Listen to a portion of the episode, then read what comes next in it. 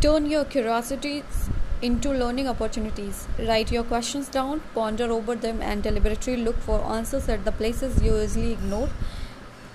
Curiosity is the engine of achievement. The curiosity learning experience is deeply satisfying if you focus on topics you deeply care about first. You will be amazed by what you find. Smart learners play the long game, they think in decades. Think about the life you ex- expect or want to build for yourself in the next 5 or 10 years and select skills or topics that can help you become that version of yourself in less than the time imagined.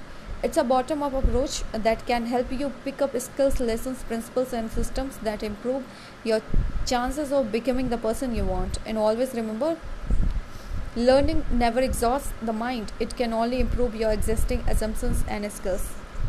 Enjoy reading always and all the ways. Have a great day.